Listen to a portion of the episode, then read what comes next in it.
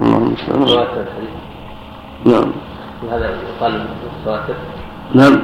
يقول هذا. عند عند عند جمع من أهل العلم سمى متواترا عندما عندما ان شاء أكثر من ذلك روى أكثر من عشرة. نعم. بعض أهل العلم روى ذكر أن العشرة تكفي كما كما ألف في هذا السيوطي. نعم. وآخرون يحكم بالتواتر في أقل من عشرة أيضا لأنه يختلف. عشرة من الثقات الأثبات. أحسن من خمسين وستين من الناس المجروحين. نعم. نعم يختلف تختلف الأسانيد. ويختلف الناظر فيها. هناك ناظر يعرف صفات الرواة وثقتهم وضبطهم فيقتنع ويكون عنده من المتواتر وإن كان خمسة ستة سبعة. وبعض الناس ليس عنده علم وبصيرة في أحوال الرواة فقد لا يقع في قلبه من الثقة والطمأنينة. بالعشرة ما يقع في قلب الآخر. يعني جهل. التواتر يختلف بحسب حال الرواة وحسب حال الناظر فيهم وعلمه. نعم. خبر واحد إذا تلقت الأمة بالتصديق والقبول نعم. خبر واحد إذا تلقت الأمة بالتصديق. يفيد العلم أيضا على الصحيح. نعم. يفيد العلم كما قال الحافظ النخبة. وقد يقع فيها ما يفيد العلم النظري بقرائن على المختار حتى ولو من طريقين. قد يأتي من طريق واحد ثابت فيطمئن القلب إليه ويفيده العلم. ما يكون هذا الحديث من هذا الباب؟ هذا منا متواتر مهم من هذا الباب مهم باب الآحاد. نعم. هذا أكبر الحديث أكبر. نعم. الصحيح ليس من باب الآحاد نعم. يقال هذا ما حصل من فاطمة رضي الله عنها انه دليل على حب الإنسان للدنيا وتعلقه بها. هذه طبيعة ابن آدم. طبيعه الإنسان. والإنسان قد تقوم عند شبهة يصعب زوالها من نفسه. نعم. هناك معمر. ثوري سال سأل معمر هنا. سأل تلميذه في هذا الحديث. سمعت الرجل يجمع يكون سنه قال قال لي معمر قال لي الثوري. معمر من أقران الثوري. اقران أقران. قد يروي أحدهما عن الآخر ممكن. لكنهما اقران نعم. كلاهما يروي عن الزهري الذي دفع عمر إلى علي والعباس الصدقه ما بين النظير. أما بين النظير التي كانت للنبي صلى الله عليه وسلم. نعم. كان النبي ينفق منها على أهله. الأراضي التي النبي بل لما أجلاهم نعم. نعم. هذا يكون كله ليه نعم. الفيء يكون كله لولي الأمر ليس المال مثلا خلف النبي صلى الله عليه وسلم نعم. أما أما الفيء الذي بعد ولاة الأمور الذي وقفوا فيه يكون بيت المال عموما. نعم. كل النبي نعم نعم. كله نعم. ولا شيء. ثم لولي الأمر بعده. لولي الأمر بعده نعم. باب نفقة المرأة إذا غاب عنها زوجها ونفقة الولد. بارك السمع اللهم صل على نعم. بسم الله الرحمن الرحيم الحمد لله رب العالمين. والصلاة والسلام على نبينا محمد وعلى آله وصحبه أجمعين. قال الإمام أبو عبد الله البخاري رحمه الله تعالى باب نفقة المرأة إذا غاب عنها زوجها ونفقة الولد. حدثنا ابن مقاتل أخبرنا عبد الله.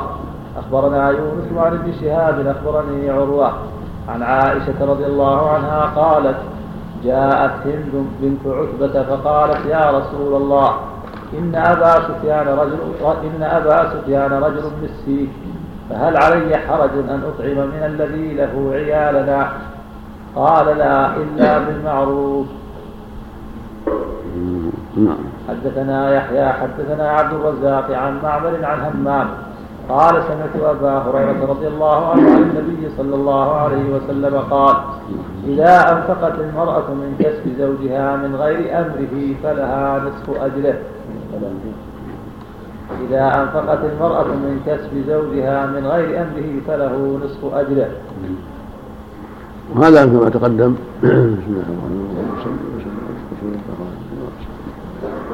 قدم أن المرأة راعية وعليها أن تجتهد في نصح لزوجها ولولده. وهي مسؤولة عن رعيتها. فإذا كان الزوج مسيكا شحيحا فلها أن تأخذ من ماله بالمعروف حاجتها وحاجة أولادها وأهل بيتها. هذا ما نقول صلى لا إلا بالمعروف. هند بنت عتبة. خذي من ماله بالمعروف ما يكفيك ويكفي بنيك. فلها أن تأخذ من ماله من جيبه من صندوقه من المال لذا بغير علمه ما يكفيها من دون إسراف ولا تبذير وهكذا إذا أنفقت من كسبه غير مفسدة في الروايات الأخرى غير مفسدة بغير أمره فله النصف لها النصف وله النصف. وهذا محمول عند أهل العلم فيما جرت العادة في إنفاقه. ما جرت العادة في إنفاقه أو مما أذن لها فيه اذنا مطلقا. فإنها إذا انفقت غير مفسدة متحرية للإصلاح. كان بينهما بينهما الاجر نصفين له لها نصف وله نصف. يعني لها مثله بسبب إعانتها لها على الخير وسعيها في الخير فيكون لها مثل أجره.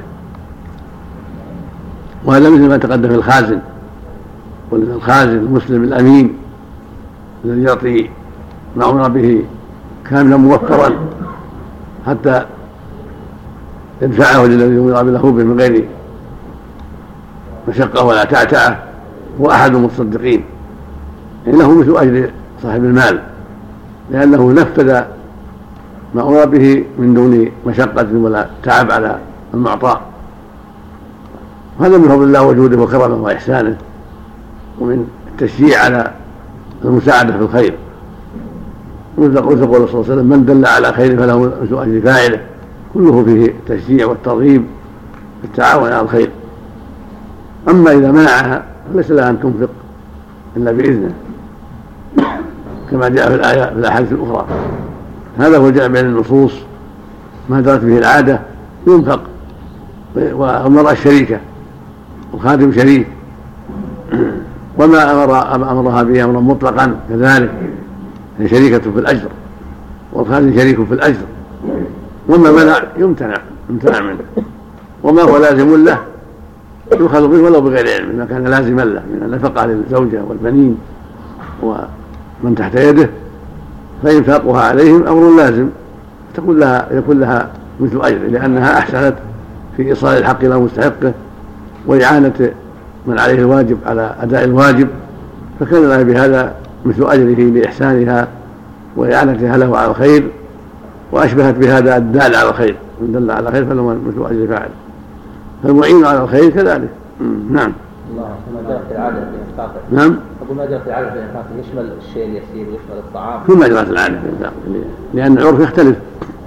عرف الناس في بلادهم وفي بيوتهم عرفهم مع أزواجهم. فالناس يختلفون في السماح وفي الشدة. في الجود والكرم في البخل. إذا لم يعلم والله مثل النقود القليلة. نعم. أقول إذا لم يعلم مثلا النقود القليلة تدخل في الشيء اليسير. إذا لم يعمل لا لا تصرف إلا الشيء الذي لو ترك فسد. لو لو ترك فسد. ريالات قليلة مثلا السائل وما أشبه ذلك ريال خمسة عشرة.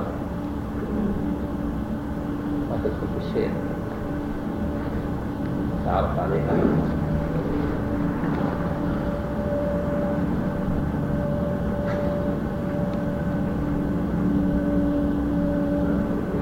يظهر انه إذا منع لا تنفق إلا بإذنه إذا منع إلا ما جرت العاده في إنفاقه بإذنه وبإذن أمثاله يعني الشيء المعتاد اللي يفضل الطعام اللي يفسد لو ترك واشباهه الشيء الذي ما يضر إنفاقه ما يضر إنفاقه ولا يسبب حرجا عليها من زوجها.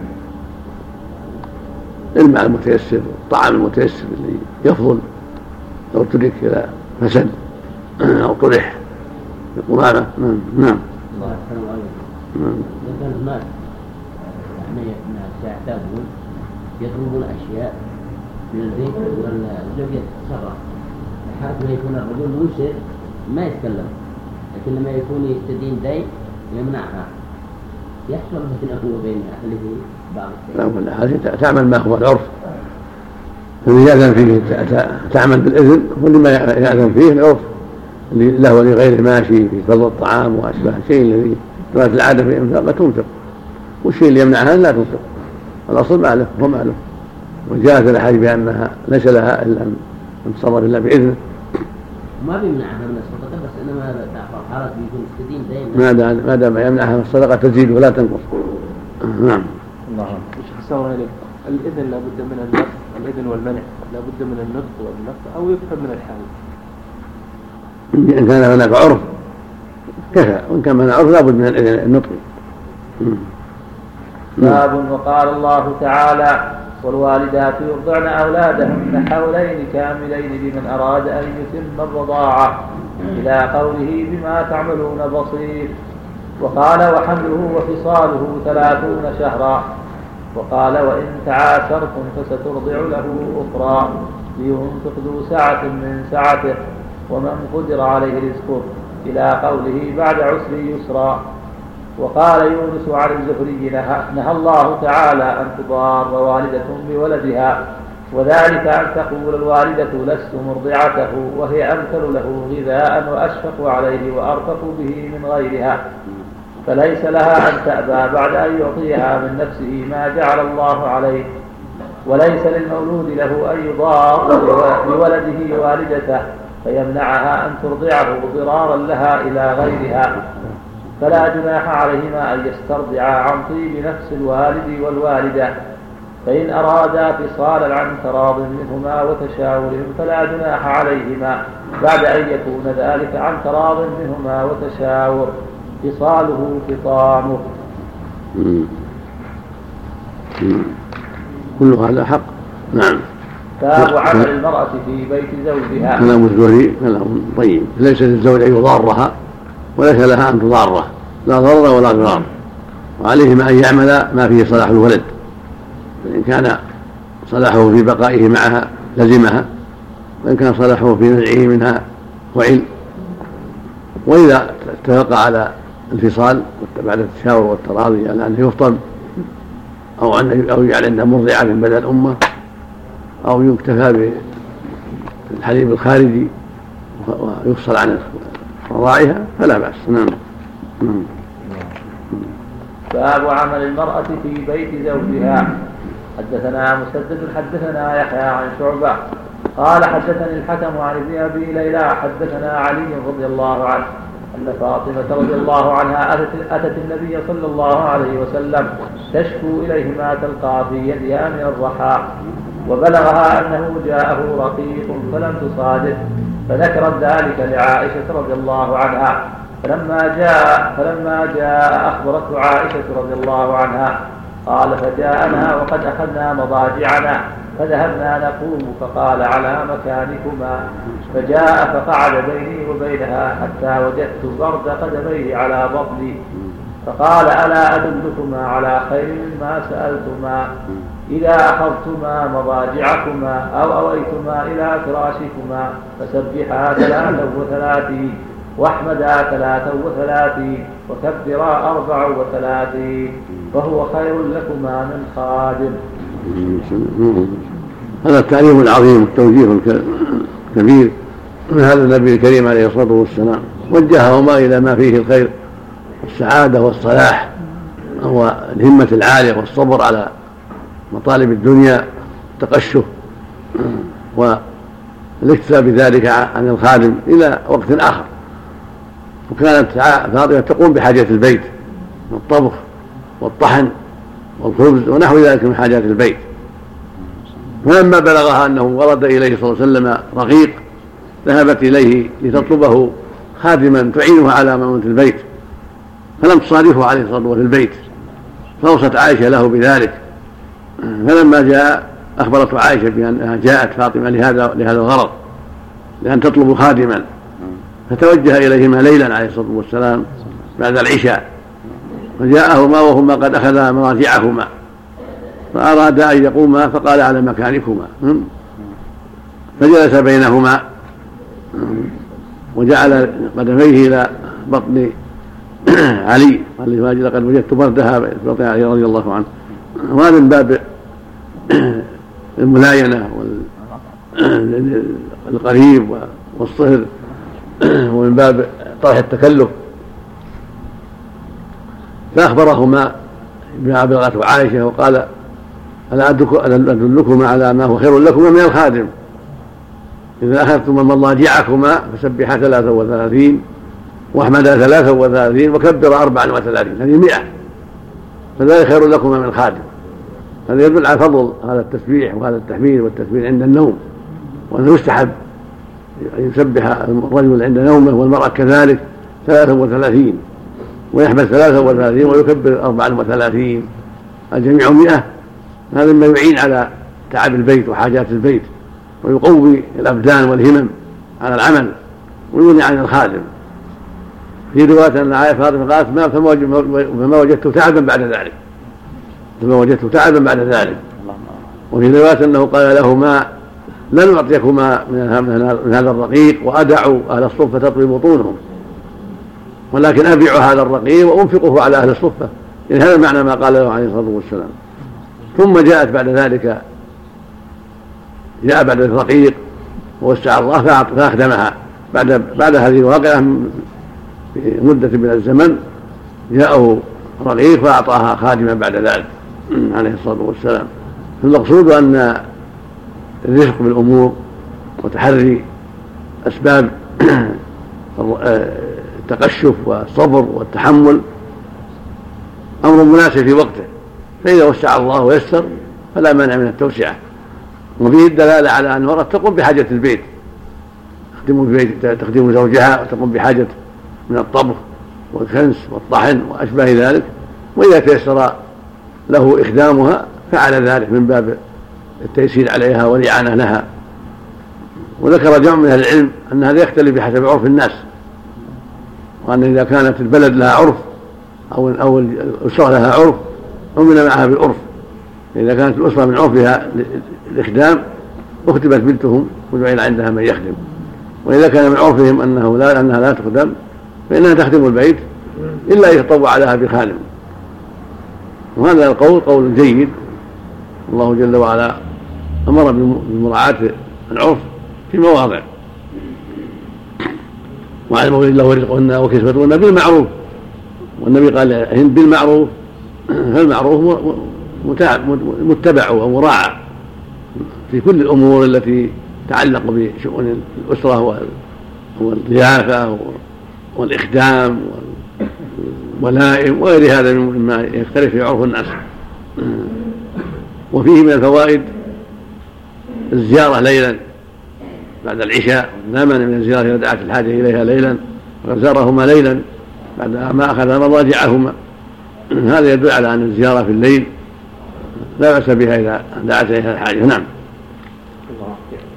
نعم. يعني ليس لها أن تمتنع من قيام الخدمة. لا ليس لها ليس لها ذلك.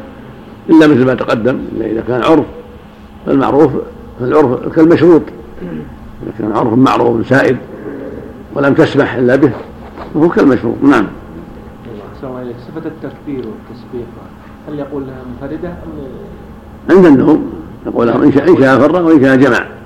سبحان الله والحمد لله والله أكبر 33 ويزيد واحدة في التكبير وإن شاء في وحدة الحالة. سبحان الله يكملها 33 والحمد لله 33 ثم يكبر 34 هذا هو واسع نعم. قول الأحناف يا شيخ المرأة الاستفراش هل لهم دليل على ذلك؟ هذا الأصل يعني هذا الأساس. الأساس لقضاء الوطر والنسل والخدمة تابعة لذلك نعم. نعم. العرف كالمشروط نعم. الشرط العرفي كالنطق أما تركب مع التكسي أنت تشاطر ولا تعطيه المعتاد؟ التكس ها؟ هذا مثله. السفينة الباخرة. إذا كان لهم عرف وركبت معهم تعطيه العرف. ما يحتاج المشارطة. نعم. شيء معروف يعطى إياه صاحب نعم. الحمام وأشبه ذلك. نعم. باب خادم المرأة. حدثنا الحميدي حدثنا سفيان حدثنا عبيد الله بن أبي يزيد. سمع مجاهدا باب باب باب خادم المرأة. حدثنا الحميدي حدثنا سفيان حدثنا عبيد الله بن أبي يزيد. سمع مجاهدا سمعت عبد الرحمن بن أبي ليلى يحدث عن علي بن أبي طالب رضي الله عنه أن فاطمة رضي الله عنها أتت النبي صلى الله عليه وسلم تسأله خادما فقال ألا أخبرك ما هو خير لك منه؟ تسبحين الله عند منامك ثلاثا وثلاثين وتحمدين الله ثلاثا وثلاثين وتكبرين الله أربع وثلاثين. ثم قال سفيان إحداهن أربع وثلاثون فما تركتها بعد قيل ولا ليلة ستين. قال ولا ليلة ستين. في ليلة الحرب صفين ليلة العظيمة الشديدة. التي وقعت بين أهل الشام والعراق بين علي ومعاوية نعم. يعني أنه كان محافظ على ما قاله النبي صلى الله عليه وسلم رضي الله عنه نعم. وهكذا ينبغي المؤمن إذا عرف السنن أن يحافظ عليها. نعم. نعم. وهذا اللي قال عند النوم يقال أيضا بعد الصلوات. هذا إحدى السنن بعد الصلوات. إحدى الأنواع. بعد كل صلاة. سبح 33 أحمد 33 كبر 34 هذا نوع من أنواع الذكر عقب الصلاة. والنوع الثاني كل واحدة 33 وتمام لا إله إلا الله وحده لا شريك له له الملك وله الحمد وهو على كل شيء قدير كما رواه مسلم في الصحيح عن أبي هريرة. نوع ثالث لا لا يكبر 34 ولا يأتي بالشعب لا إله إلا الله. بل 99 فقط. سبحان الله والحمد لله والله 33 مره كما علم النبي فقراء المهاجرين لما جاءوا يسالون المال. قال إن جاءوا يقول جاءوا يقولون إن المهاجرين سبقونا عندهم أموال وعندهم كذا فقال ألا اخبركم بما تدركم به من سبقكم وتسلكم من بعدكم. ولا يكون أحد أفضل منكم إلا من صنع فيما صنعتم قالوا بلى يا رسول قال تسبحون وتحمدون وتكبرون. دبر كل صلاة ثلاثة وثلاثين. ولم يزدهم على ذلك. صار نوعا ثالثا. نعم. نعم. بين حق النوم بعد الصلاة. بعد الصلاة قال بالمئة لا إله إلا الله. وهذه عند النوم وجاء بعد الصلاة كذا 34 نوع آخر. يعني عند النوم؟ يستحب بعد الصلاة. نوع آخر. نعم. نوعا كمله بلا إله إلا الله ونوعا كمله بتكبيرة الرابعة 30 نعم. كمل المئة نعم. الله إليك يا شيخ. ما جاء 25 25 وجاء 25 وجاء نوع آخر. 10 10 11 11 10 نعم. نعم. نعم. لكن أصحها الثلاث اللي ذكرنا أما 25 فيه السنن النسائي وأبي نعم. في الصحاح ما ذكر نعم. نعم. باب خدمة الرجل في أهله. حدثنا حدثنا محمد بن عرعرة حدثنا شعبة عن الحسن بن عتيبة عن إبراهيم عن الأسود بن يزيد. سألت عائشة رضي الله عنها ما كان النبي صلى الله عليه وسلم يصنع في البيت. قالت كان يكون في مهنة أهله. فإذا سمع الأذان خرج. يعني حاجة أهله. وصالح أهله إصلاح بيته وحاجة أهله توجيه أهله وتعليم ومساعدة ومساعدتهم على حاجة البيت. نعم صلى عليه وسلم. نعم.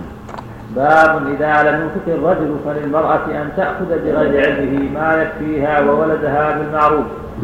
حدثني محمد بن المثنى حدثنا يحيى عن هشام قال أخبرني أبي عن عائشة رضي الله عنها أن هند بنت عتبة قالت يا رسول الله إن أبا سفيان رجل شحيح وليس يعطيني ما يكفيني وولدي إلا ما أخذت منه وهو لا يعلم. فقال خذي ما يكفيك وولدك بالمعروف. اللهم صل على نعم باب كف المرأة زوجها في ذات يده والنفقة. حدثنا علي بن عبد الله حدثنا سفيان حدثنا ابن طاووس عن أبيه وأبو الزناد عن الأعرج عن أبي هريرة رضي الله عنه أن رسول الله صلى الله عليه وسلم قال خير نساء ركبن الإبل نساء قريش. وقال الآخر صالح نساء قريش. أحناه على ولد في صغره. وأرعاه على زوج في ذات يده ويذكر عن معاوية وابن عباس عن النبي صلى الله عليه وسلم وهذا يدل على فضل نساء قريش يعني صالحين وانهن عندهن من العطف على الاولاد وعلى الزوج والعنايه بذات يده ما هو معروف يعني الصالحات منهن نعم باب كسوة المرأة بالمعروف حدثنا قال الشارع على وينكر عن معاوية. قوله ويذكر عن معاوية وابن عباس عن النبي صلى الله عليه وسلم. أما حديث معاوية وهو ابن أبي سفيان فأخرجه أحمد والطبراني من طريق زيد بن أبي غياث عن معاوية. أحسن الله زيد بن أبي زيد بن أبي من طريق زيد بن أبي غياث. من أبي عتاب. طبعة أخرى لا هذا بعينه. العين نعم. عن معاوية رضي الله عنه أخرج- أخرجه. الله صلى الله عليه وسلم. أخرجه من؟ أحمد. أما حديث معاوية وهو ابن أبي سفيان. فأخرجه أحمد والطبراني من طريق زيد بن أبي غياث عن معاوية رضي الله عنه. سمعت رسول حاضر. الله صلى الله عليه وسلم. زيد بن أبي غياث وابن أبي عتاب. هذا موجود. نعم. نعم. فذكر مثل رواية ابن طاووس في جملة أحاديث ورجاله ثقات موثقون وفي بعضهم مقال لا يقدح. وأما حديث ابن عباس وأما حديث ابن عباس فأخرجه أحمد أيضا من طريق شهر بن حوشب. حدثني ابن عباس رضي الله عنهما رضي الله عنهما أن النبي صلى الله عليه وسلم خطب امرأة من قومه يقال لها سودة. وكان لها خمسة صبيان أو ستة من بعل لها مات. فقالت له ما يمنعني منك ألا تكون أحب البرية إلا ما يمنعني منك ألا تكون أحب البرية إلي إلا أني أكرمك أن أن تضغو إلا أني أكرمك أن تضغو هذه الصبية عند رأسك. فقال لها يرحمك الله إن خير نساء الركبن أعجاز الإبل صالح نساء قريش. الحديث وسنده حسن. وله طريق أخرى أخرجها قاسم بن ثابت في الدلائل من طريق الحكم بن أبان عن كتبة عن ابن عباس رضي الله عنهما باختصار القصة. وهذه المرأة يحتمل أن تكون أم هانئ المذكورة في حديث أبي هريرة فلعلها كانت تلقب سودة فإن المشهور أن اسمها فإن المشهور أن اسمها فاختة. وقيل غير ذلك ويحتمل أن تكون امرأة أخرى وليست سودة بنت زمعة زوج النبي صلى الله عليه وسلم. فإن النبي صلى الله عليه وسلم تزوجها قديم بمكة بعد موت خديجة ودخل بها قبل أن يدخل بعائشة ومات وهي في عصمته. وقد تقدم ذلك واضحا وتقدم شرح المتن مستوفى في أوائل كتاب النكاح. نعم نعم نعم نعم. باب كسوة المرأة بالمعروف. حدثنا حجاج بن منهال حدثنا شعبة. قال أخبرني عبد الملك بن ميسرة قال سمعت زيد بن وهب عن علي رضي الله عنه. قال أتى إلي النبي صلى الله قال أتى إلي النبي صلى الله عليه وسلم حلة سيرا. أتى إلي؟ يعني أهدى إلي. قال آتى إلي النبي صلى الله عليه وسلم حلة سيرا. فلبستها فرأيت الغضب في وجهي فشققتها بين نسائي. اللهم صل على لا ذكر قال أعطيك هل تلبسها وإنما أعطيتك هل تكسوها. نساءك والفواطم نعم لأن الحلة من الحرير ليست للرجال لا تجوز للرجال. نعم. كما هو معروف. نعم. نعم. مم. مم. أو أرسلها إليها. تقدم جاء في رواية أخرى أنها أرسل به لا أرسل إليه بحلة. نعم. باب عون المرأة زوجها في ولده. حدثنا مسدد حدثنا حماد بن زيد عن عمرو عن جابر بن عبد الله رضي الله عنهما قال هلك أبي وترك سبع بنات أو تسع بنات فتزوجت امرأة سيبا فقال لي رسول الله صلى الله عليه وسلم تزوجت يا جابر؟ فقلت نعم. فقال ذكرا أم ثيبا قلت بل ثيبا قال فهل جاء قال فهل لا جارية تلاعبها وتلاعبك وتضاحكها وتضاحكك؟ قال فقلت له إن عبد الله هلك وترك بنات وإني كرهت أن أجيئهن بمثلهن فتزوجت امرأة تقوم عليهن وتصلحهن. فقال بارك الله لك أو خيرا. إيش الترجمة؟ باب عون المرأة زوجها في ولده. طيب نعم. نعم. باب نفقة المعسر على أهله. حدثنا لهم ولد بارك الله على سم نعم. في البخاري انهم ولد له وهم نعم. أخوات لجابر نعم. أقول هن أخوات لجابر نعم. تبويب باب الزوج عون المرأة زوجها في ولده. الولد مثل اخواتها يعني في منزلته يعني يعني لعنت في الأخوات بالولد من باب أولى يعني. نعم. نعم. سم بسم نعم. ما هو موجود؟ موجود نعم نبي عتاب موجود زيد بن إيش؟ نبي عتاب. نعم. زيد بن أبي عتاب بمثنى واخره موحده ويقال زيد أبو عتاب. الشامي مولى معاوية أو أم حبيبة. ثقة من الثالثة البخاري في الأدب أو أخته. أو أخت أم حبيبة. أو أخته أم حبيبة. نعم نعم نعم عند أو أخته. أو أخته نعم. أخت معاوية يعني. أما مولاه ولا مولى أخته؟ يعني قال صلى عند أخته. أخته أم حبيبة ثقة من الثالثة البخاري في الأدب المفرد وأبو داود والنسائي وابن ماجه. صلى عندك يعني. ما نبه على الشاهد عندك؟ عبد العزيز ها؟ لا. صلى على عتاب من أبي عتاب مثل ما في العينين نعم. صلى الله إذا كان في الإسناد شهر بن حوشب لا بأس به صدوق أو صدوق لا بأس في الجملة وإن كان له أوهام لكن الأصل عدم الوهم. هذا له شاهد عظيم نقول هذا له شاهد عظيم صحيح. هو الأصل عدم الوهم لا يصار الوهم إلا عند المعارضة. نعم. نعم إذا إذا انفرد لا بأس به حسن انفرد ولا ولم يكن هناك علة أخرى. نعم. بسم الله الرحمن الرحيم الحمد لله رب العالمين والصلاة والسلام على نبينا محمد وعلى آله وصحبه أجمعين. اللهم صل قال الإمام البخاري رحمه الله تعالى باب نفقة المعسر على أهله. حدثنا أحمد بن يونس حدثنا إبراهيم بن سعد حدثنا ابن شهاب عن حميد بن عبد الرحمن عن أبي هريرة رضي الله عنه قال أتى النبي صلى الله عليه وسلم رجل فقال هلك؟ قال ولم؟ قال وقعت على أهلي في رمضان. قال فأعتق رقبة. قال ليس عندي. قال فصم شهرين متتابعين. قال لا أستطيع. قال فأطعم ستين مسكينا. قال لا أجد. فأتى النبي فأتي النبي صلى الله عليه وسلم بعرق فيه تمر فقال أين السائل؟ قال ها أنا ذا. قال تصدق بهذا. قال على أحوج منا يا رسول الله. هو الذي بعثك بالحق ما بين لابتيها أهل بيت أحوج منا. فضحك النبي صلى الله عليه وسلم حتى بدت أنيابه قال فأنتم إذا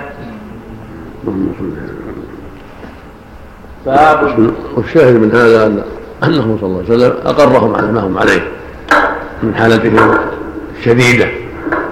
فإن الرجل ذكر أنهم معسرون أنهم في حاجة وأن أولى بهذه الصدقة. ولم يفرق بينهم ولم يقل للمرأة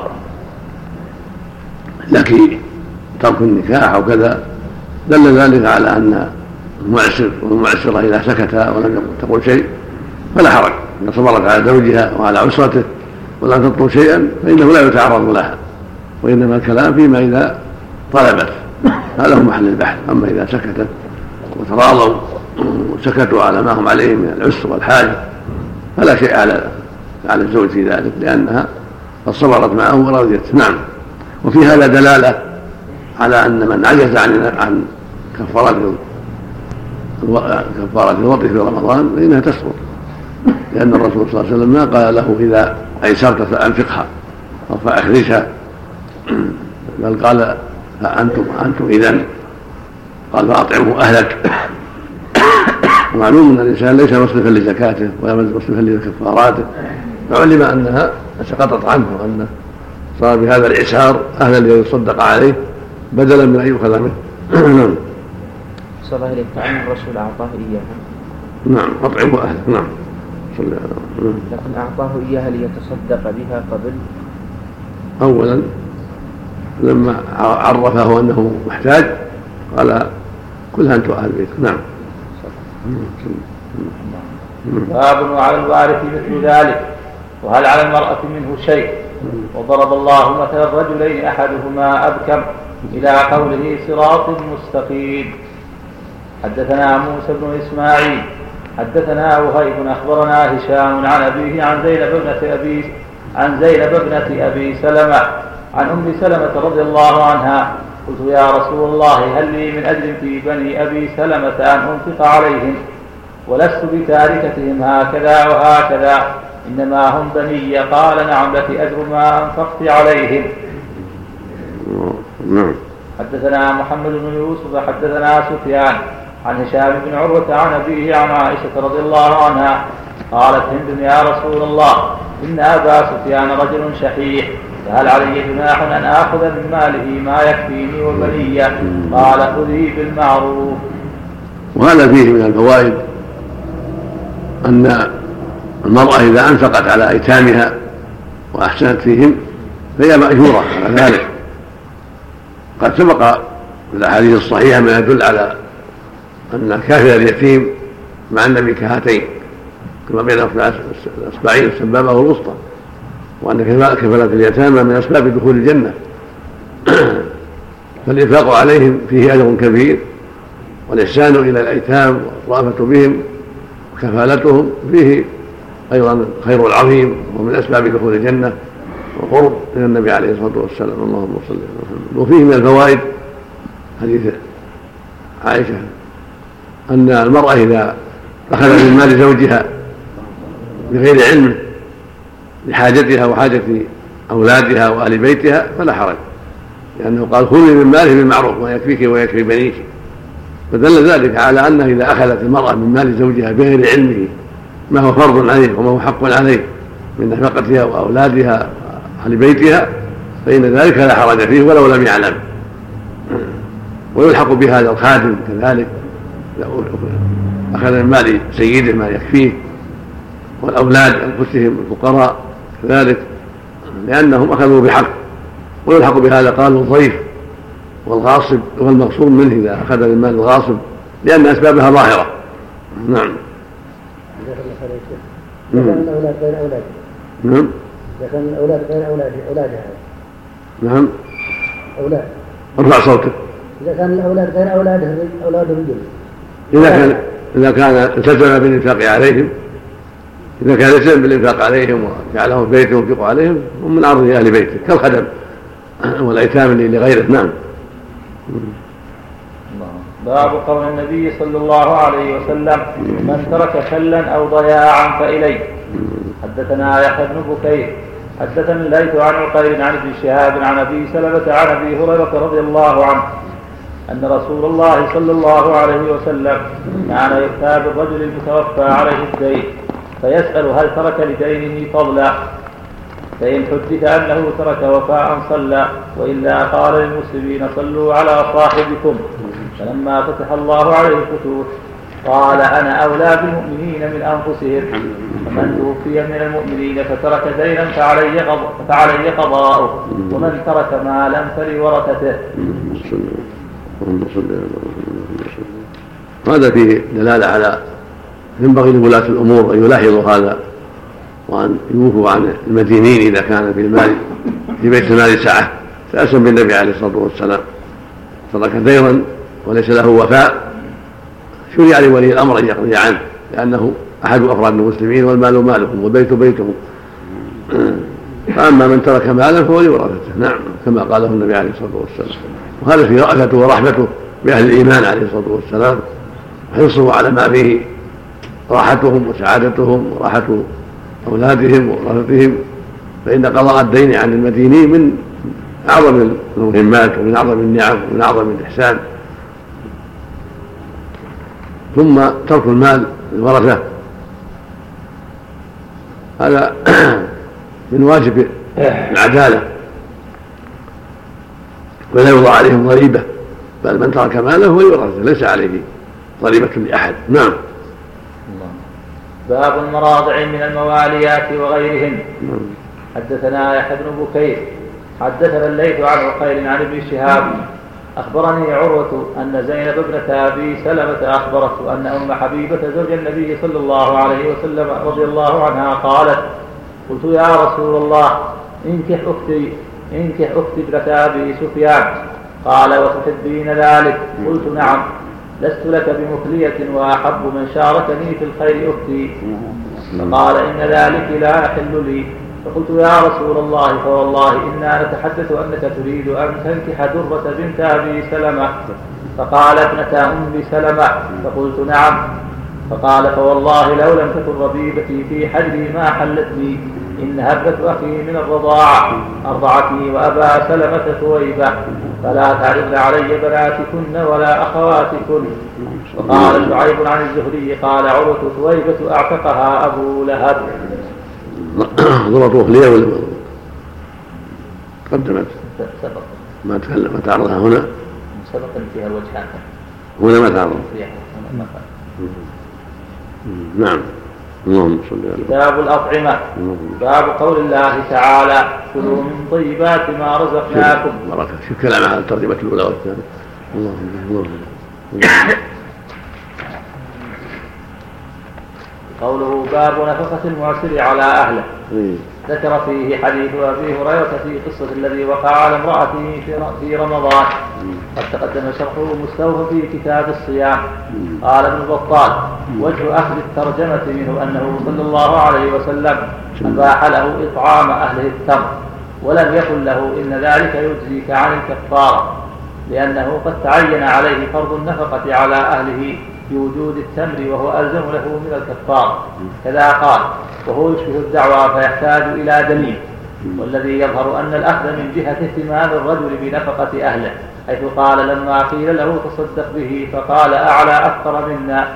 فلولا اهتمامه بنفقة أهله لبادر وتصدق. نعم.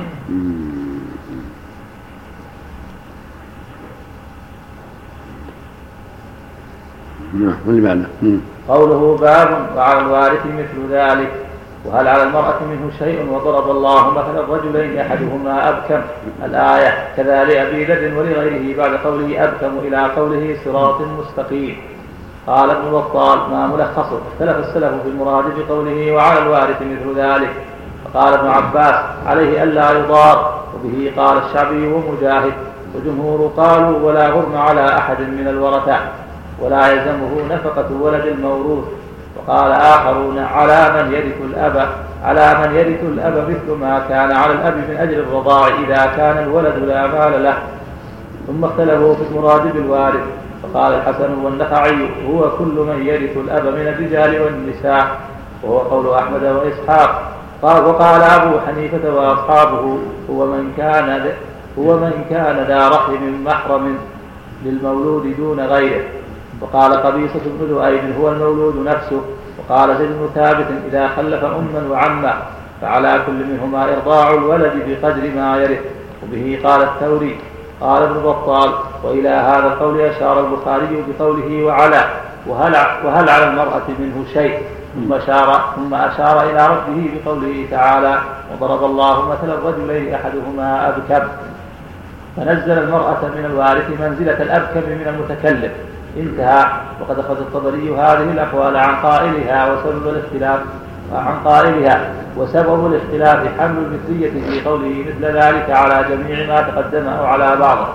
والذي تقدم الإرضاع والنفقة والكسوة وعدم الإضرار قال ابن العربي قالت طائفة لا يرجع إلى الجميع بل إلى الأخير. وهذا هو الأصل. فمن ادعى أنه يرجع إلى الجميع فعليه الدليل لأن الإشارة بالإفراد. وأقرب مذكور هو عدم الإضرار فرجع الحمل عليه فرجح الحمل عليه. ثم أورد حديث أم سلمة في سؤالها هل لها أجر في الإنفاق على أولادها من أبي سلمة؟ ولم يكن لهم مال فأخبرها أن لها أجرا. فدل على أن نفقة بنيها لا تجب عليها إذ لو وجبت عليها لبين لها النبي صلى الله عليه وسلم ذلك. وكذا قصة هند وكذا قصة هند بنت عتبة فإنه أذن لها في أخذ النفق في أخذ نفقة بنيها من مال الأب فدل على أنها تجب عليه دونها. فأراد البخاري أنه لما لم يلزم الأمهات أنه لما لم يلزم الأمهات نفقة الأولاد في حياة الآباء الحكم بذلك مستمر بعد الآباء. ويقويه قوله تعالى وعلى المولود له رزقهن وكسوتهن. أي رزق الأمهات وكسوتهن من أجل الرضاع للأبناء فكيف يجب لهن في أول الآية وتجب عليهن نفقة الأبناء في آخرها؟ وأما قول قبيصة فيرده أن أن الوارث لفظ يشمل الولد وغيره فلا يخص به وارث دون آخر إلا بحجة ولو كان الولد هو المراد لقيل وعلى المولود. وأما قول الحنفية فيلزم منه أن النفقة تجب على الخال لابن أخته ولا تجب على العم لابن أخيه. وهو تفصيل. لا دلالة عليه من الكتاب ولا السنة ولا القياس. قاله إسماعيل القاضي. وأما قول الحسن ومن تابعه فتعقب بقوله تعالى وإن كن أولاة حمل فأنفقوا عليهن حتى يضعن حملهن. فإن أرضع فإن أرضعن لكم فآتوهن أجورهن. فلما وجب على الأب الإنفاق على فلما وجب على الأب الإنفاق على من يرضع ولده. ليغذى ويربى فكذلك يجب عليه إذا فطم فيغذيه بالطعام كما كان يغذيه بالرضاع ما دام صغيرا. ولو وجب مثل ذلك على الوارث لوجب إذا مات عن الحامل إذا مات عن الحامل أنه يلزم العصبة بالإنفاق عليها لأجل ما في بطنها. وكذا يلزم الحنفية إلزام كل ذي رحم محرم. وقال ابن منير إنما قصد البخاري الرد على من زعم أن الأم يجب عليها نفقة ولدها وإرضاعه بعد أبيها لدخولها في الوارث. فبين أن الأم كانت كلا على الأب. وقال قال ابن منير. إنما قصر إنما قصر البخاري. قصد إنما قصر البخاري الرد على من زعم أن الأم يجب على لعل لعل قصد بالدال لعل قال نعم بعده وقال ابن منير إنما قصد البخاري الرد على من زعم أن الام يجب عليها نفقة ولدها وإرضاعه بعد أبيها بعد وإرضاعها بعد أبيه لدخولها في الوارث. فبين أن الأم كانت كلا على الأب واجبة النفقة عليه. ومن هو كل بالأصالة لا يقدر على شيء غالبا. كيف يتوجه عليه أن ينفق على غيره؟ وحديث أم سلمة صريح في أن إنفاقها على أولادها كان على سبيل الفضل والتطوع فدل على أن لا وجوب عليها. وأما قصة هند فظاهرة في سقوط النفقة عنها في حياة الأب فيستصحب هذا الأصل بعد وفاة الأب وتعقب بأنه وأما قول الحنفية فيلزم منه أن النفقة تجب على الخال لابن أخته ولا تجب على العم لابن أخيه وهو تفصيل لا دلالة عليه من الكتاب ولا السنة ولا القياس. قاله إسماعيل القاضي. وأما قول الحسن ومن تابعه فتعقب بقوله تعالى وإن كن أولاة حمل فأنفقوا عليهن حتى يضعن حملهن فإن أرضع فإن أرضعن لكم فآتوهن أجورهن. فلما وجب على الأب الإنفاق على فلما وجب على الأب الإنفاق على من يرضع ولده ليغذى ويربى فكذلك يجب عليه إذا فطم فيغذيه بالطعام كما كان يغذيه بالرضاع ما دام صغيرا. ولو وجب مثل ذلك على الوارث لوجب إذا مات عن الحامل إذا مات عن الحامل أنه يلزم العصبة بالإنفاق عليها لأجل ما في بطنها. وكذا يلزم الحنفية إلزام كل ذي رحم محرم. وقال ابن منير إنما قصد البخاري الرد على من زعم أن الأم يجب عليها نفقة ولدها وإرضاعه بعد أبيها لدخولها في الوارث. فبين أن الأم كانت كلا على الأب. وقال قال ابن منير إنما قصر إنما قصر البخاري قصد قصر إنما قصر البخاري الرد على من زعم أن الأم يجب على لعل لعل قصد بالدال. لعل قال نعم بعده وقال ابن منير إنما قصد البخاري الرد على من زعم أن الام يجب عليها نفقة ولدها وإرضاعه بعد أبيها بعد وإرضاعها بعد أبيه لدخولها في الوارث. فبين أن الأم كانت كلا على الأب واجبة النفقة عليه. ومن هو كل بالأصالة لا يقدر على شيء غالبا. كيف يتوجه عليه أن ينفق على غيره؟ وحديث أم سلمة صريح في أن إنفاقها على أولادها كان على سبيل الفضل والتطوع فدل على أن لا وجوب عليها. وأما قصة هند فظاهرة في سقوط النفقة عنها في حياة الأب فيستصحب هذا الأصل بعد وفاة الأب وتعقب بأنه لا يلزم من السقوط عنها في حياة الأب السقوط عنها بعد فقده. وإلا فقد قام القيام وإلا وإلا فقد وإلا فقد القيام بمصالح الولد بفقده. فيحتمل أن يكون مراد البخاري من مراد البخاري من الحديث الأول وهو حديث أم سلمة في إنفاقها على أولادها الجزء الأول من الترجمة. وهو أن وارث الأب كالأم يلزمه نفقة المولود بعد موت الأب. ومن الحديث الثاني الجزء الثاني وهو أنه ليس على المرأة شيء عند وجود الأب وليس فيه تعرض لما بعد الموت والله أعلم. وليس فيه تعرض لما بعد الأب والله أعلم. في هذا البحث بعض النقص. والأظهر في هذا أن النفقة لا تنافي بين وجوبها وبين الأجر. كون يقال لأم سلامة لك أجر أو لغيرها. لا ينفي كون ذلك واجب عليها عند وجود المقتضي. والنفقة تدخل في الصلة. في صلاة الرحم. صلاة الرحم واجبة. بالوالدين واجب. فالنفقة داخلة في ذلك. بل هي أعظم الأمور الداخلة في صلة الرحم وفي البر. فعليها نفقة أولادها ولها أجر في ذلك. مع مع مع مع, مع الوجوب الأجر. فالأجر لا تنافي بينه وبين وجوب الإنفاق عليها إذا إذا استطاعت. قد قال النبي صلى الله عليه وسلم لما سئل سأله السائل من أبر قال أمك. قال ثم من؟ قال أمك. قال ثم من؟ قال أمك. قال ثم من؟ قال أباك. قال ثم الأقرب فالأقرب.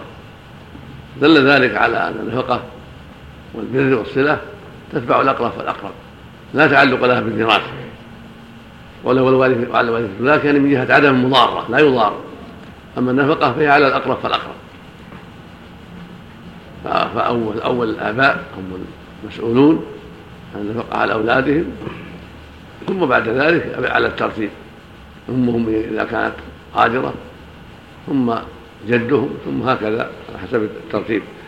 في المواريث لأن الصلة والإحسان أمر لازم للأقارب فيما بينهم. وإذا اختلفوا تعددوا وزعت بينهم النفقة على حسب قوتهم وغناهم وسعة الرزق عليهم.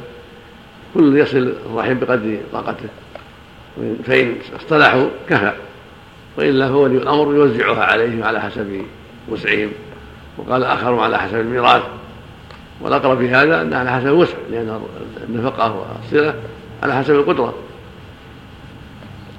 ثم يبدأ بالأقرب فالأقرب. إذا كان إذا كان يقدر على صلة أخيه قدم على عمه. وإذا كان ماله يتسع لعمه قدم على ابن عمه وهكذا. نعم. والله أعلم. سب.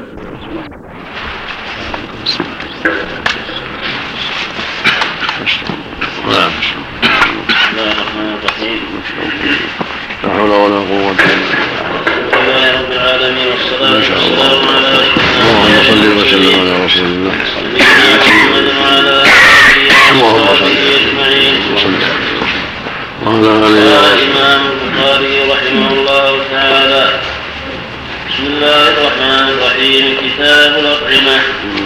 باب قول الله تعالى كلوا من طيبات ما رزقناكم الآية. وقوله أنفقوا من طيبات ما كسبتم. وقوله كلوا من الطيبات وعملوا صالحا إني بما تعملون عليم. حدثنا محمد بن كثير أخبرنا سفيان عن منصور عن أبي وائل عن أبي موسى الأشعري رضي الله عنه. عن النبي صلى الله عليه وسلم قال أطعموا الجائع وعودوا المدير وفكوا العاني. قال سفيان والعاني الأسير هذه كلمات مختصرة من جوامع الكلمة اللهم صل وسلم أطعموا الجائع وعودوا المريض وفكوا العاني كلمات ومجازات. مشتملة على خير كثير. في إصلاح المجتمع ورحمته والإحسان إليه. فإطعام الجائع من أعظم الإحسان. فإن سد الجوعة والعناية بالمحتاج ورحمته لا شك أن له أثر كبير. لا شك أن لهذا أثرا كبيرا في تقارب القلوب وجمع القلوب والتعاون على الخير. فمن رحم رحم. وهكذا عيادة المرضى المريض يتأثر بالعيادة ويرى شيئا كبيرا في نفسه للعائد فهي من الخصال الحميدة التي جاء بها الإسلام. وهكذا فك العاني وهو الأسير. يعني اهتم المسلمون بفك أسراهم أسر الحرب من أيدي المشركين. هذا إنقاذ لهم من الشر وإنقاذ لهم من تعب الأسر وظلم الكفار وإحسان إلى أهاليهم وعوائلهم برجوعهم إليهم إلى غير هذا من المصالح. وإذا كان هذا في فك الأسرار من أيدي الكفار وفيه ما فيه من الأجر فكيف بفكهم من الشرك بدعوتهم إلى الله وتوجيههم إلى الخير وإنقاذهم من ظلمات الشرك والكفر إلى نور الإسلام وهدايته وعدالته؟ يكون أعظم فإن اعتاقهم من الشرك بالدعوة والتوجيه والإرشاد والإحسان والتأليف له المنزلة العظمى في خصال الإيمان. وفي إحسان وفي الإحسان إلى الناس وفي إنقاذهم من أعظم خطر وأكبر جريمة وأعظم سبب لدخول النار. ويلتحق بهذا إنقاذ الغرماء وفك أسرهم من الديون ولا سيما والمعروفون بالخير والاستقامة والصلاح فإن إنقاذهم من شر الدين ومعاونتهم على تخليص ذممهم فيه شيء من فك الأسر وفيه أيضا تقريب للقلوب وتأليف لها. وفيه إحسان عام للدائن والمدين. وفيه تعاون على البر والتقوى وتأثر من المؤمن بأخيه. أطعم الجائع وفك العاني وعود المريض. أطعم الجائع وعود المريض وفك العاني كلمات جمل ثلاث مقتصرة فيها الفائدة العظيمة. نعم. حدثنا يوسف بن عيسى حدثنا محمد بن فضيل عن أبيه عن أبي حازم عن أبي هريرة رضي الله عنه. قال ما شبع آل محمد من طعام ثلاثة أيام حتى قبض. صل على اللهم صل على وعن أبي حازم عن أبي هريرة رضي الله عنه أصابني جهد شديد فلقيت عمر بن الخطاب فاستقرأته آية من كتاب الله. فدخل داره وفتحها علي فمشيت غير بعيد فقرأت لوجهي من الجهد والجوع. فإذا رسول الله صلى الله عليه وسلم قائم على رأسي فقال يا أبا هريرة قلت لبيك رسول الله وسعديك فأخذ بيدي فأقامني وعرف الذي بي. فانطلق بي إلى رحله فأمر لي بعس من لبن فشربت منه ثم قال عد فاشرب يا بارد فعدت فشربت ثم قال عد فعدت فشربت حتى استوى بطني فصار كالقدح. كان قدحي نعم ما هو من الاسماء قدح مش قال عليه قوله كالقدح بكسر القاف وسكون الدال بعدها حاء مهملة والسهم الذي لا ريش له اللهم هم مضاعف لأن معناه انتفخ بطنه وكبر حتى صار كالقدح الكبير يعني. المشفي كالقدح المشفي الكبير. انتفخ بطنه من الشرب شرب اللبن حتى امتلأ بطنه رضي الله عنه. كان قد سقط من الجوع. استقرأ عمر الآية لعل عمر يقول له ادخل يفطن له. فعمر فتح عليه الآية وذكر له ما ذكر ولكن لم يفطن له. وما فيه من الجوع. سقط من شدة الجوع حتى مر عليه النبي صلى الله عليه وسلم. وعرف ما وأخذ بيده وأنهضه وسقى هذا السنام عين حاضر نعم خلال عينه مثل الكلام السابق. سواء لا ما زاد على الشيء. زال. يمكن قد يعني صار كان يعود يعني كان مرتكز كان كالقدح لأن السهم عود. جعل فيه الريش وجعل فيه النصر. تشبيه بالحل والعود يعني يمكن انه ارتكز وارتفع وصار كالعود المرتكز. ممكن من هذا الوجه. كناية عن رزق البطن مسلم والعمده في الرواية. نعم كناية عن رزق البطن على البطن. متى من شبعان عليه لا الأول. الأول الأول كان جاء جائع ثم ارتفع بطنه بسبب اللبن. نعم. قال فلقيت عمر وذكرت له الذي كان من أمري وقلت له تولى ذا- ذاك تولى ذلك من كان أحق به منك يا عمر. اللهم والله لقد استقرأتك الآية ولأنا أقرأ لها منك. قال عمر والله لأن أكون أدخلتك أحب إلي من أن يكون لي مثل حمر النعم. اللهم الله ما تفضل له رضي الله عنه وهو من أحب الناس إلى الخير. لكن قد يشغل وقد لا يفطر لأخيه. مثل وقتنا اليوم قد يكون الانسان في غاية من الحاجة وغاية من الجوع وغاية من الفقر ولا يفطر له بعض اخوانه نعم. إلا إذا تكلم. نعم. باب التسمية على الطعام والأكل باليمين. حدثنا علي بن عبد الله أخبرنا سفيان. قال الوليد بن كثير أخبرني أنه سمع وهب بن كيسان أنه سمع عمر بن أبي سلمة وهذا يبين لنا أن المسلمين أصابهم جهل عظيم في المدينة وشدة. وهذا أبو هريرة اسلم عام خيبر. هذا يدل على أن كان هذا في السنة السابعة أو ما بعدها. هذا المسلمون أصابهم شدة.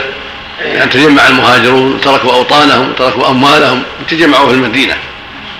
كانت الغنائم قليلة فإن الغالب على البادية وعلى الناس.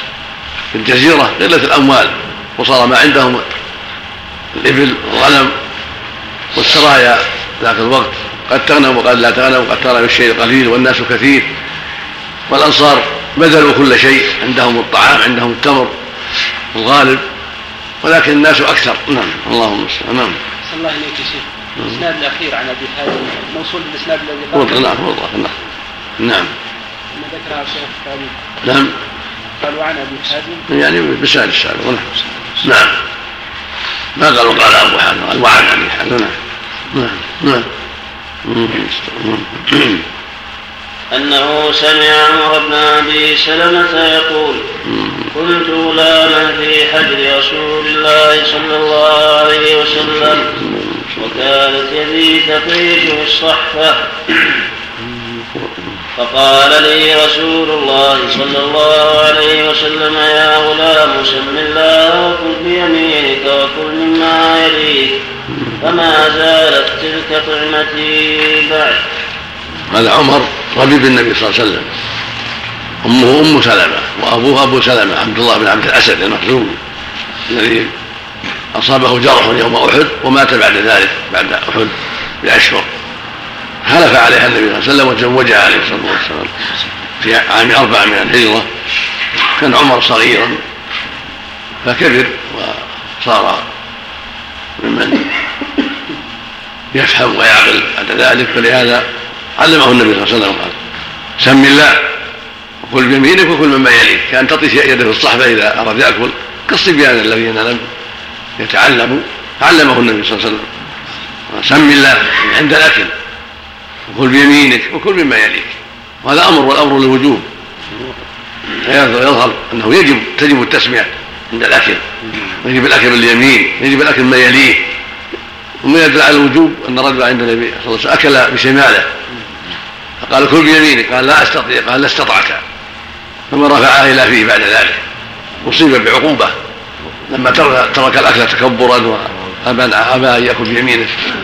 فقال له لا استطعت. شلت يمينه. نسأل الله العافية. رواه مسلم في الصحيح. وفيه من الفوائد تعليم الأولاد تعليم الصبيان وأن رجل يعلم الولد الذي في بيته سواء كان ربيبا له أو اخا له أو ولدا له أو خادما أو ما أشبه ذلك. هكذا يعلم غيره من الصبيان. يعلمهم الآداب الشرعية. وفي قصة أبي هريرة دلالة على جواز الشبع فإنه قال اشرب اشرب اشرب حتى امتلأ بطنه. في قصة أخرى قال قلت والذي نفسي والذي نفسي ما أجد له مسلكا والذي بعثك بالحق لا أجد له مسلكا هذا يدل على جواز الشبع وجواز الري لا بأس بذلك لكن التخفيف أفضل حتى يكون له نفس. كما في حديث ما بدا عائشة رضي البط حسب ابن آدم القيمات يقيم صلبه فان كان محاله فتلف لطعامه تلف لشرابه تلف لنفسه هذا أفضل ويجوز الشبع ويجوز الري. نعم. ولا سيما إذا كان المحتاج قد يستحي قد يكون قليل يستحي يكد عليه كل كل حتى لا يستحي حتى يأكل حاجته. نعم. كلمة والله ما منعه إلا الكبر من الحديث. نعم. نعم لكن يقول النبي صلى الله عليه وسلم. نعم. نعم. باب الأكل مما يليه. وقال أنس قال النبي صلى الله عليه وسلم اذكروا اسم الله وليأكل كل رجل مما يليه. حدثنا عبد العزيز بن عبد الله. قال حدثني محمد بن جعفر عن محمد بن عمرو بن حلحلة الديلي. عن وهب بن كيسان أبي نعيم. عن عمر بن أبي سلمة وهو ابن أم سلمة زوج النبي صلى الله عليه وسلم. قال أكلت يوما مع رسول الله صلى الله عليه وسلم طعاما. فجعلت آكل من كل نواحي الصحفة فقال لي رسول الله صلى الله عليه وسلم كل مما يليك. حدثنا كان هذا معلق انس أثر انس قوله باب الأكل مما يليه. وقال أنس قال النبي صلى الله عليه وسلم اذكروا اسم الله وليأكل كل رجل مما يليه. هذا التعليق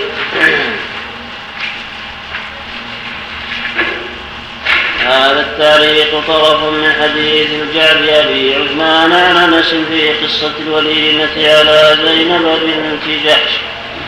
وقد تقدم في باب الهدية للعروس في أوائل النكاح. معلقا من طريق إبراهيم بن طهمان عن الجعد وفيه ثم جعل يدعو عشرة عشرة يأكلون. ويقول له اذكر اسم الله وليأكل كل رجل مما يليه. وقد ذكرت هناك ما وصله وسيأتي أصله موصولا بعد بابين من وجه آخر عن أنس. لكن ليس فيه مقصود الترجمة. وعزاه شيخنا ابن الملقي تبع لمغطى لتخريج ابن أبي عاصم الأطعمة. بطريق بكر وثابت عن أنس وهو منهما. فليس للحديث المذكور مقصود الترجمة.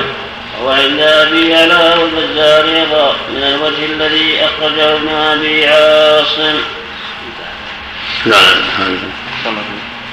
يقول هذا التعليق وأسنده ابن أبي عاصم في الأطعمة.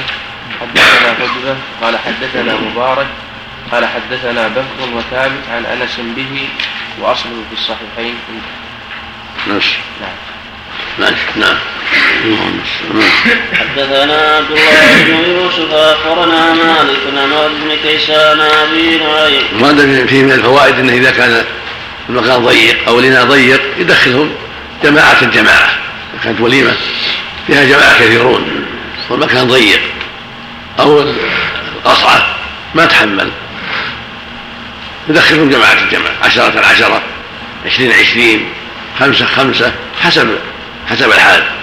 يأكلون ثم يقومون ثم يأتي بعدهم الآخرون وهكذا. نعم. حدثنا عبد الله بن يوسف أخبرنا مالك عن بن كيسان أبي نعيم. قال أوتي رسول الله صلى الله عليه وسلم بطعام ومعه ربيبه عمر بن أبي سلمة. قال سم الله وكل مما يليك. باب من تتبع حوالي القصعة مع صاحبه إذا لم يعرف منه كراهية. حدثنا قتيبة عن مالك عن إسحاق بن أبي طلحة أنه سمع أنس بن مالك رضي الله عنه يقول إن خياطا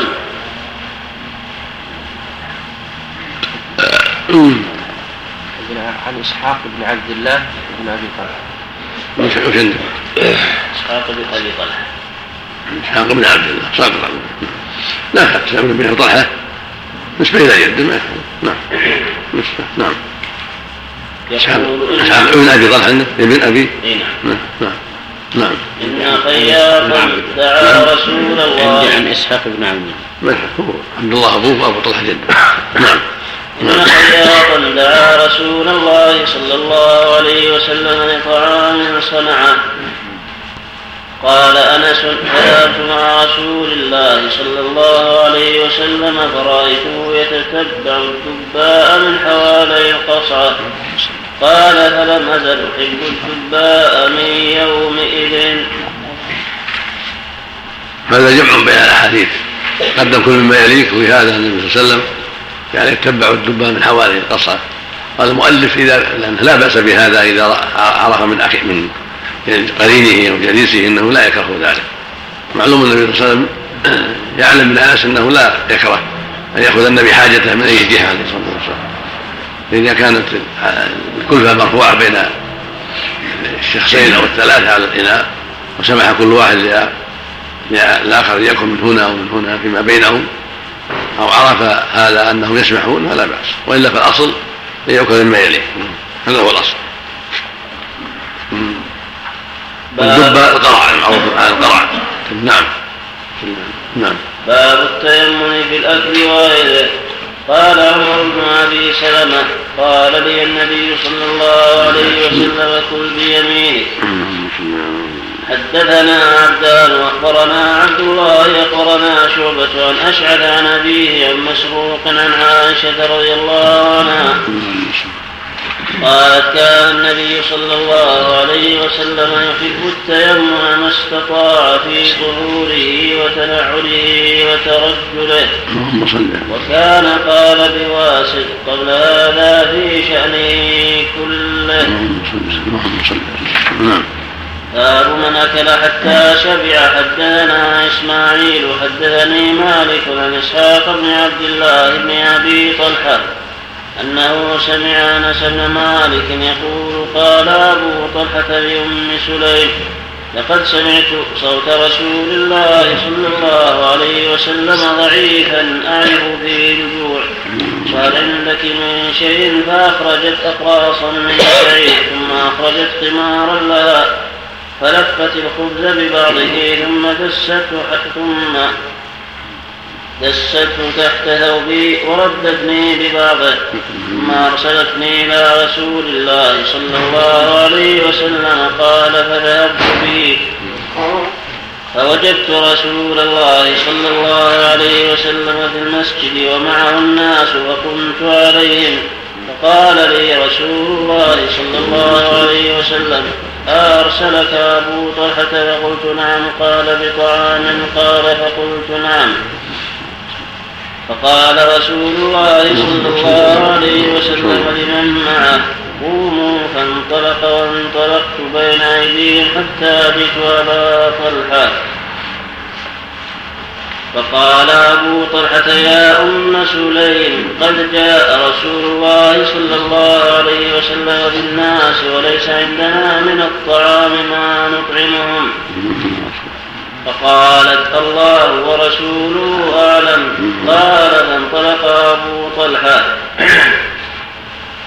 حتى لقي رسول الله صلى الله عليه وسلم فأقبل أبو طلحة ورسول الله صلى الله عليه وسلم حتى دخلا فقال رسول الله صلى الله عليه وسلم هلمي يا أم سليم ما عندك فأتت بذلك الخبز؟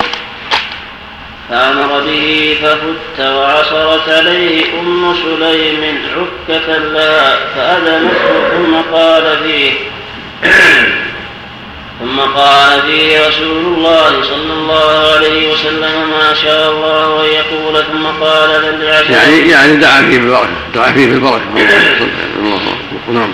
ثم قال ائذن لعشرة فأذن لهم فأكلوا حتى شبعوا ثم خرجوا ثم قال ائذن لعشرة فأذن لهم فأكلوا حتى شبعوا ثم خرجوا ثم قال ائذن لعشرة فأذن لهم فأكلوا حتى شبعوا ثم خرجوا ثم أذن لعشرة فأكل القوم كلهم وشبعوا والقوم ثمانون رجلا. الله. هذه من آيات الله.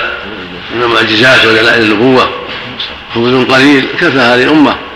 وانزل الله فيه البركة. الله اكبر نعم اللهم المستعان نعم الله أكبر. آياته كثيرة ودلائل نبوته. لا تحصى عليه الصلاة والسلام. اللهم صل عليه وسلم الله اكبر حدثنا موسى حدثنا أنس في الأول. يعني أرسلت ام سليم معه بالخبز. رجع بالخبز معه. رجع. به مرة ثانية. رجع رجع به. رجع به. أعطاه ام سليم والنبي أمرها أن تفته ثم دعا فيه. صب عليه ما تيسر من الدهن. نعم. حدثنا موسى حدثنا معتمر عن أبيه قال وحدث أبو عثمان عن عبد الرحمن بن أبي بكر رضي الله عنه قال كنا مع النبي صلى الله عليه وسلم ثلاثين ومائة فقال النبي صلى الله عليه وسلم هل مع أحد منكم طعام؟ فإذا مع رجل صاع من طعام أو نحوه. فعجن ثم جاء رجل مشرك مشعال طويل بغنم يسوقها. فقال النبي صلى الله عليه وسلم أبيعنا معطية؟ أو قال هبة قال ذهب البيع. قال فاشترى منه شاة فصنعت فأمر نبي الله صلى الله عليه وسلم بسواد البطن يشوى. وإيم الله ما من الثلاثين ومائة إلا إلا قد حز له حزة من سواد بطنها. إن كان شاهدا أعطاه إياه أعطاها إياه. وإن كان غائبا خبأها له. ثم جعل فيها قصعتين. فأكلنا أجمعون وشبعنا. وفضل في القصعتين. فحملته على البعير أو كما قال. اللهم صل على وسلم 130 الله اكبر شاة واحدة صاعا من الطعام. شوي بعض البطن وزع ثم أكلوا من الباقي. من آيات الله. الله أكبر. نعم. الله سواد اكبر البطن الكبد نعم. سواد البطن. كبد يعني قسم بالكبد أو جميع الظاهر لا. عام. كبد وكلية وغيرها. نعم. اللهم صل حدثنا مسلم حدثنا وهيب. حدثنا منصور في من الفوائد جواز شراء الحاجات من المشركين كما يشترى من أهل الكتاب. البيع والشراء لا مانع من أن يشتري من المشرك والكتابي والمسلم نعم. نعم. حدثنا مسلم حدثنا وهيب حدثنا منصور عن أمه عن عائشة رضي الله عنها توفي النبي صلى الله عليه وسلم حين شبعنا من الاسودين التمر والماء. اللهم صل على اللهم صل على الله أكبر. نعم. الله أكبر. باب ليس على الأعمى حرج. بارك السمع اللهم صل اللهم صل. على نعم الرحمن الرحيم. الحمد لله رب العالمين وصلى الله وسلم على نبينا محمد. هذا الصفحة صفحة 529 نعم. نهاية. كم؟ اللهم صل 674 نعم. ما شاء الله. نعم بسم الله الرحمن الرحيم الحمد لله رب العالمين والصلاة والسلام على نبينا محمد وعلى آله وصحبه أجمعين. قال الإمام أبو عبد الله البخاري رحمه الله تعالى باب ليس على الأعمى حرج. إلى قوله لعلكم تعقلون والذهل والاجتماع على الطعام. حدثنا علي بن عبد الله حدثنا سفيان قال يحيى بن سعيد سمعت بشير بن يسار يقول حدثنا سويد بن نعمان قال خرجنا مع رسول الله صلى الله عليه وسلم إلى خيبر. فلما كنا بالصهباء قال يحيى وهي من خيبر على روحة. دعا رسول الله صلى الله عليه وسلم بطعام. فما أتي إلا بسويق فلكناه فأكلنا منه ثم دعا بماء فمضمض ومضمضنا فصلى بنا المغرب ولم يتوضأ. قال سفيان سمعته منه عودا وبدءا. حدثنا علي بن عبد الله حدثنا سفيان. قال يحيى بن سعيد سمعت بشير بن يسار يقول حدثنا سويد بن النعمان. قال نعم. قال خرجنا مع رسول الله صلى الله عليه وسلم إلى خيبر. فلما كنا بالصحباء قال يحيى وهي من خيبر على روحاء دعا رسول الله صلى الله عليه وسلم بطعام فما أتي إلا بسويق فلكناه فأكلنا منه. ثم دعا بماء فمضمض ومضمضنا فصلى بنا المغرب ولم يتوضأ.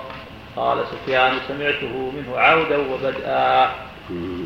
وهذا يدل على أن الوضوء من مسة النار نسخ قبل ذلك قبل خيبر. كانوا يتوضؤون من مسة النار ثم نسخ ذلك. وقال قوم يعني نسخ الوجوب. والسويق الحب الذي يحمس يحمس بالماء بالنار. ثم يسرد بالماء أو بالدهن أو بالعسل أو نحو ذلك ويؤكل نعم وهذا يدل على قلة الأزواج خفة المؤونة. وأنهم كانوا ليس عندهم تكلف من الطعام. تارة التمر وتارة السويق وتارة التمر والسمن والأقط وتارة ما يسر الله ليس هناك تكلف في الطعام. وكانت الحال شديدة ثم فتح الله ويسر سبحانه وتعالى. نعم. قال على السويق.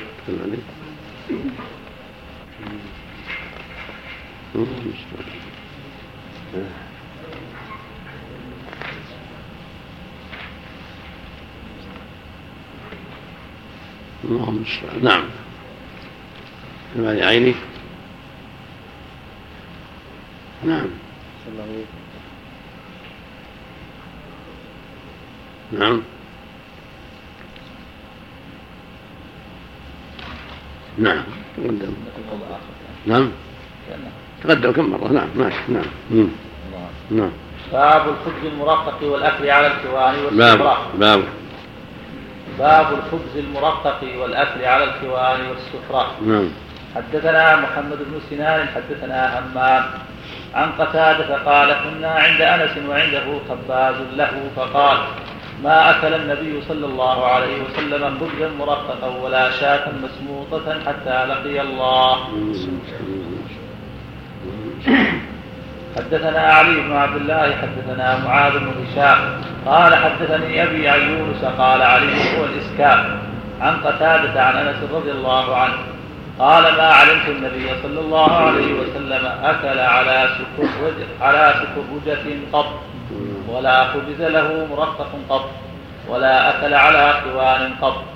قيل لقتادة فعلى ما كانوا يأكلون. قال على السكر. سوار موسوطة في الأرض يعني. اللهم نعم. يلا عندك على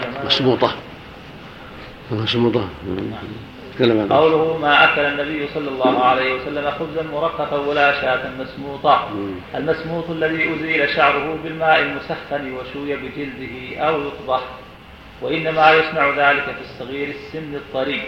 وهو من فعل المترفين من وجهين أحدهم المبادرة إلى ذبح ما لو بقي لازداد ثمنه وثانيهما أن المسلوق ينتفع بجلده في اللبس وغيره والسمط يفسده. وقد جرى ابن بطال على أن المسموط المشوي فقال ما ملخصه. يجمع بين هذا وبين حديث عمرو بن أمية أنه رأى النبي صلى الله عليه وسلم يحتز من كتف شاة وحديث أم سلمة الذي أخرجه الترمذي أنها قربت النبي صلى الله عليه وسلم جمل مشويا فأكل منه. بأن يقال يحتمل أن يكون لم يتفق أن تسمط له شاة بكمالها لأنه قد اهتز من الكتف مرة ومن الجنب أخرى وذلك لحم مسموط أو يقال أن أنسا قال لا أعلم ولم يقطع به ومن علم حجة على من لم يعلم. وتعقبه ابن المنير بأنه ليس في حز الكتف ما يدل على أن الشاة كانت مسموطة بل إنما حزها لأن العرب كانت عادتها غالبا أنها لا أنها لا تنضج اللحم. فاحتيج إلى الحز قال أنها لا تنضج أنها لا تنضج اللحم فاحتيج إلى الحز قال ولعل ابن بطال لما رأى البخاري ترجم بعد هذا باب باب باب شاة مسموطة والكتف والجنب. نعم. ظن أن مقصوده إثبات ظن أن مقصوده إثبات أنه أكل السميع. قلت ولا يلزم أيضا من كونها مشوية واحتز من كتفها أو جنبها أن تكون مسموطة. فإن فإن فإن فإن شيء فإن فإن شيء المسلوك أكثر من شيء المسموك. فإن فإن شيء المسموك أكثر المسلوك أكثر من شيء المسموك. نعم. لكن قد ثبت أنه أكل الكراع وهو لا يؤكل إلا مسموطا. وهذا لا يرد على أنس في نفي رواية الشاة المسموطة. وقد وافقه أبو هريرة على نفي أكل الرقاب. أخرجه ابن ماجه من طريق ابن من طريق ابن عطاء عن أبيه عن أبي هريرة أنه زار قومه فأتوه برقاق فبكى وقال ما رأى رسول الله صلى الله عليه وسلم هذا بعينه؟ قال الطيبي قول أنس ما أعلم رأى النبي صلى الله عليه وسلم إلى آخره. نفي العلم. نفى العلم وأراد نفي المعلوم وهو من باب نفي الشيء بنفي لازمه. وإنما صح هذا من أنس لطول لزومه لنبي للنبي صلى الله عليه لطول, لطول لزومه النبي صلى الله عليه وسلم وعدم مفارقته له إلى أن مات.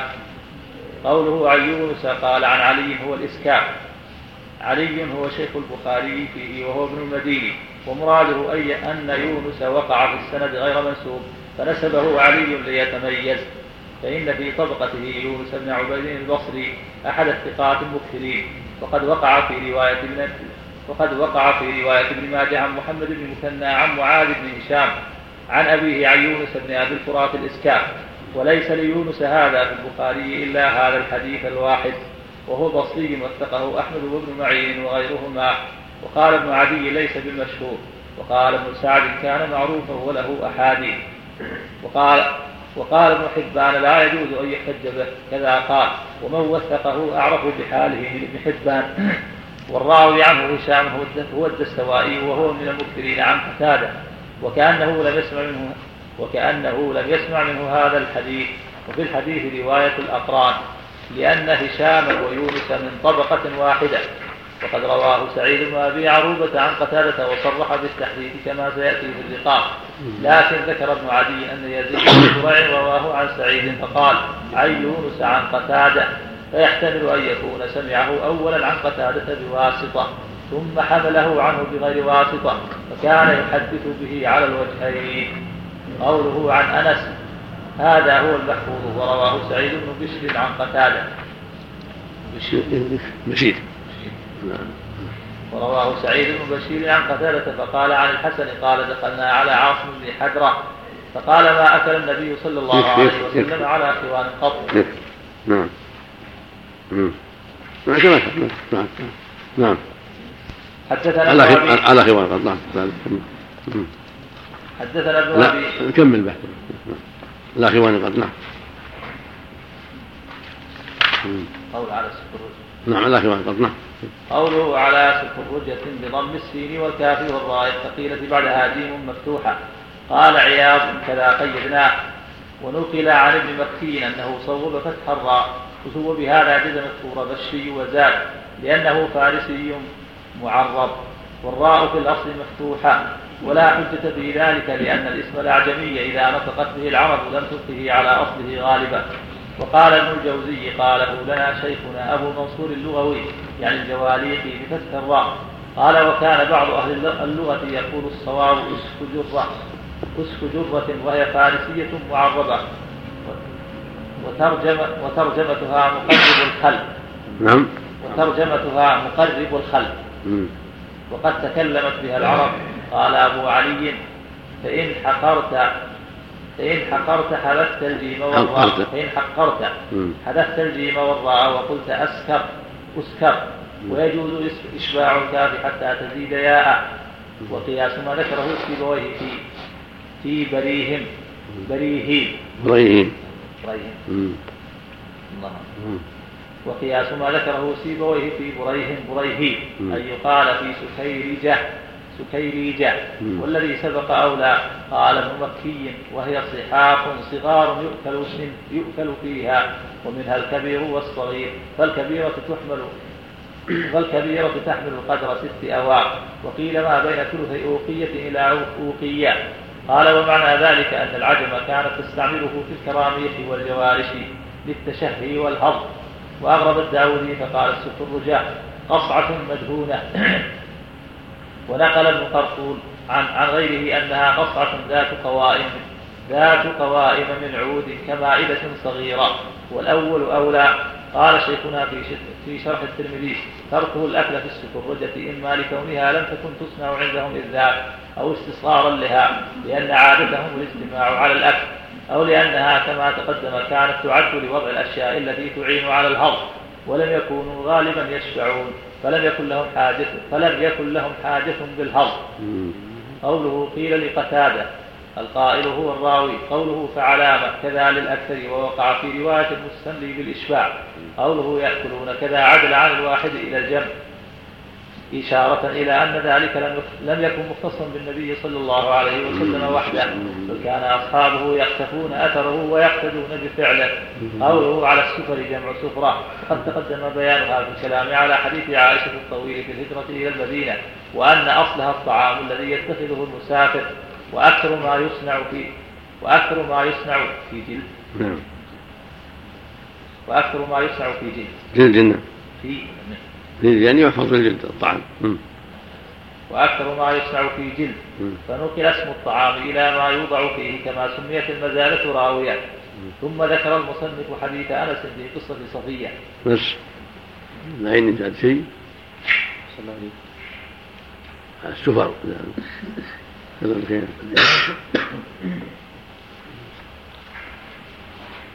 هذا بيان ما كانوا يأكلون عليه هم ما كانوا يأكلونه. السفر هذا يدل على الشيء يبسط على الأرض. عبارة المؤلف الشارح هي واضحة أصله الطعام نعم. أصله الطعام الذي يؤكل السفر أصله الطعام نعم. ليش؟ وأن أصلها الطعام الذي يتخذه الإنسان. نعم. وأكثر ما يصنع في جلد فنقل اسم الطعام إلى ما يوضع فيه كما سميت المزالة راوية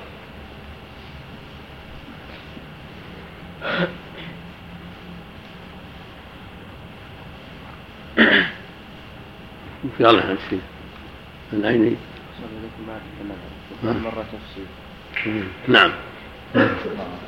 حدثنا ابن أبي مريم أخبرنا محمد بن جعفر. أخبرنا حميد أنه سمع انسا يقول قام النبي صلى الله عليه وسلم يبني بصفية فدعوت المسلمين إلى وليمته. أمر بالانطاع فبسطت. فألقى فألقي عليها التمر والأخذ والسم وقال عمرو عن أنس الأنطاع هذه هي السفر. سميت أقول الأنطاع هي السفر.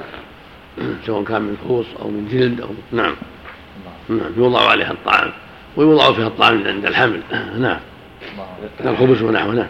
وقال عمرو عن أنس رضي الله عنه بنى بها النبي صلى الله عليه وسلم ثم صنع حيثا في نطر حدثنا محمد أخبرنا أبو معاوية حدثنا هشام.